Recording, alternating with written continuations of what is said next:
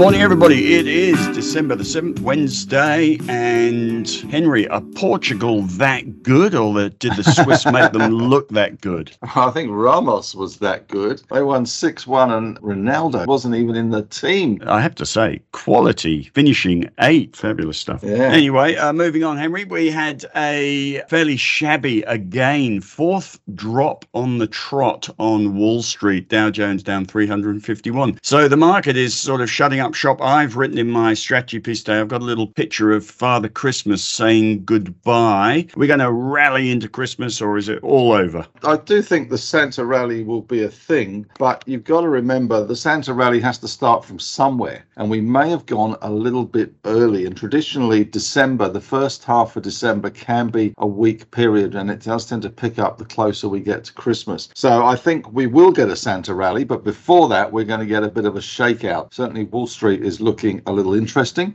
and my spidey senses have been up for the last couple of days, and uh, our market is slipping, sliding back. We have had an extraordinary run, Mark, because let's face it, 64.50 to 73.50 was a pretty big rally on really nothing. The S&P 500 has been up just over 14% in 34 days. It, it has gone up almost in the same period as the pandemic happened. It's gone up half as much as we fell in the pandemic just about. Uh, so it has been a very rapid rally. And we have seen, if you look at the charts in the strategy piece, you'll see the ASX 200 chart and you'll see that there has been a notable RSI sell signal in the, it's very short term stuff, but it has got overbought and the index rarely gets overbought. And the last time the ASX 200 was overbought was August last year and the market fell 10%. So gambling a little bit today on the market, just losing some of its froth prior to regaining some interest over Christmas. But it does look like we have gone a little bit too hard, too fast. The other technical observation I've got, Henry, is if you look in the strategy piece, you'll see charts of the Nasdaq and charts of the S&P 500, and both of those, although it's just lines on a chart, we can't take them too seriously. But have a look at the lines on the chart because the S&P 500 has notably peaked at exactly the top of its trading range in a downtrend. Same with the Nasdaq. This is if the market was in a bigger downtrend and it was going, the market was going to peak out. This is where it would peak out. So we failed to break the big downtrend in the US. Sort of uh, almost a little bit ominous. And now the market's starting to come off. I've listed in the strategy piece today a whole bunch of reasons why uh, the market has gone a bit negative in the last few days. And it's because the conversation has gone from inflation and interest rates and the peak of policy aggression. It's now rotating to recession. And there are three major bank strategists in the US talking about recession next year. The oil price is under 100, it's under $80. It's the lowest it's been since December last year. So, since well before the Ukraine war started. And it is a barometer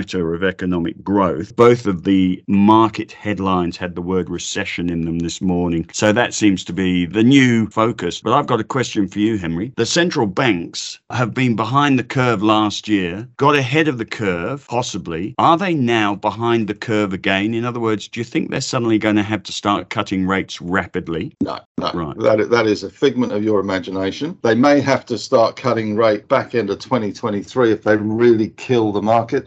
Interestingly, the GDP numbers have just come out for third quarter in Australia. 0.6 of a percent. 0.7 was the forecast. We can see GDP is just slowing slightly, which I guess is what the RBA wants to happen, the soft landing. Rate cuts are a, a, a distant dream at the moment. Rate cuts are for another day. This time last year, the RBA were, uh, Philip Lowe's apologised for to everybody who took out a mortgage on his comments this time last year that interest rates weren't going up.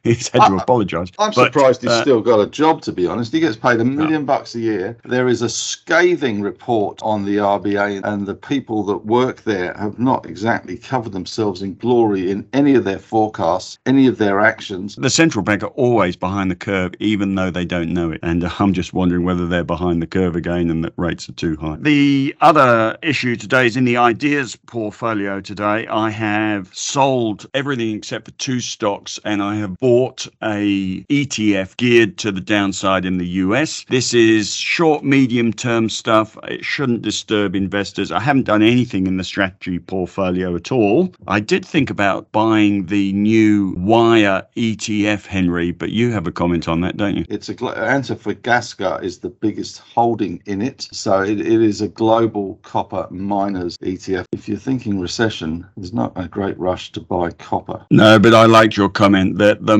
moment the ETF oh, yeah. industry go on. By the moment the industry wakes up to the new cool idea, we saw it. The Australian tech space was its all-time high when they brought on the all tech ETF. Good luck. I'm not so sure I would be piling into wire. By the time the ETF industry gets around to issuing an ETF, the fad is over. The other one they they've also listed recently green metals, which I wouldn't touch with a barge pole. And uh, the other one I did like the code. They've listed a uranium ETF, which is benchmarked to the global uranium and nuclear components total return index, and and they have all sorts of statistics about how uranium's going to go well over the next 20 years. But the code I did like was ATOM atom. To uh, sum that up, I've sold almost everything except for two stocks. Uh, you can see what they are in the newsletter, and uh, have bought an ETF geared to the downside on the S&P 500, which is geared to two and a half percent. It's a completely unnecessary trade for investors, but I just wouldn't want you getting bored in the ideas section. So we've done a few things there. I've left the strategy section unchanged today, so still fully invested, but definitely got an eye on the markets at the moment peaking out. Uh, so what are you up to in your section, Henry? Well, I'm uh, just holding off to the. I've still got 47% in cash, so I've been picking away at that on the bull run, but quite happy to be patient at the moment, Marcus, rather than sell everything. Uh, did sell out this morning in Tyro. We've held that for some time, bought it at 93 cents. Um, but appears that Westpac are going to be taking a lot longer to do a some sort of takeover in Tyro. They're talking a year. I mean, come on, Westpac. If you do your due diligence now, by the time you go through with it, you're going to keep doing due diligence forever on that basis. So the Canadians are lurking in the background as well. Uh, took some profits in that at 128 on the first bid. Uh, now taken uh, the rest of it at 150. I think that's about a 60 odd percent gain. So I'm pretty happy with that. Um, look to buy back in a bit cheaper. Also, just written some stuff about lithium. I have been very positive on the lithium space, but it is a sentiment trade, and I'm not rushing to be getting back in, having taken some profits. Just happy to uh, stay out of it just the time being. I won't sell any of the ones that I've got, but uh, I will probably top up at some stage, but just not yet. Uh, little stories around. Can you believe Sky City, the Adelaide casino, has fallen foul of Austrac, who uh, sees serious systemic breaches of federal anti money laundering goodness, is there a casino in this country that isn't breaking the law? Quite amazing. What, you have money laundering through casinos and pokies and gambling? Really? One of the other stories today is Santos has doubled its buyback. It's bought back $350 million worth of stock this year, and it's added another $350 million. Just in case you were wondering about why your electricity bills or energy bills are so high, uh, don't get mad, get even, become a Santos shareholder because all your money is filtering into their lovely little pockets. Now, now, we have some changes to the income investors portfolio this morning, and Leighton is going to talk to us about that. Leighton's the portfolio manager on the income and growth portfolios in the newsletter. Leighton, what have we done today in the income portfolio?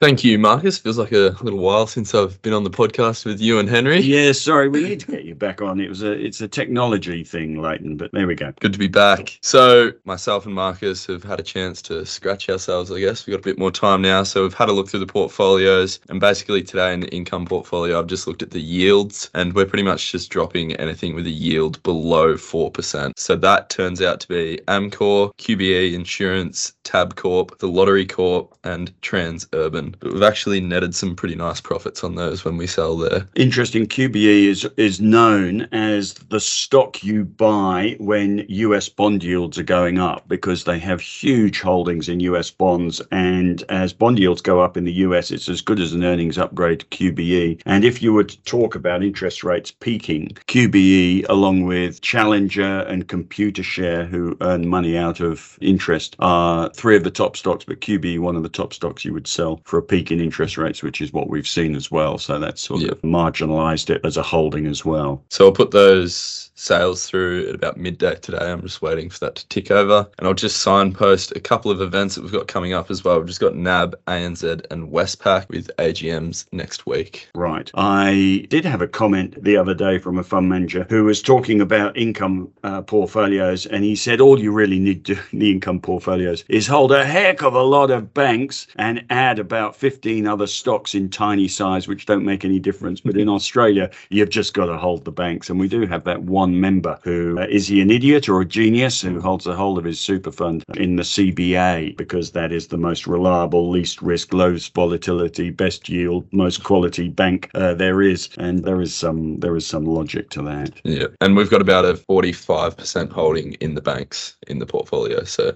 that's pretty much our biggest holding. Uh, as it should be. Yeah. Good. Thank you very much, Leighton. Anything else, Henry? No, there's a link in the newsletter today for the Ask the Analyst. There'll be my Christmas session on uh, next Friday at 5:30. Hopefully everyone can get on and we don't have people that miss out. It will be the Christmas edition and I'm going to have five ASX 200 stocks for your stocking. Good. And I am I'm debuting on Ausbiz next week, Henry. I'm also doing the Livewire Outlook series where they uh, ask people about the year gone past. But I think between us we'll be doing an article which I'll stick in the newsletter at some point on predictions for next year. It's the usual humorous article about what could happen next year. Uh, and that's about it. Good. Have a good day, everybody. Market down 45 as I leave you. Resources doing okay. Rest of the market all a bit floppy. You have a good day. We'll speak to you tomorrow.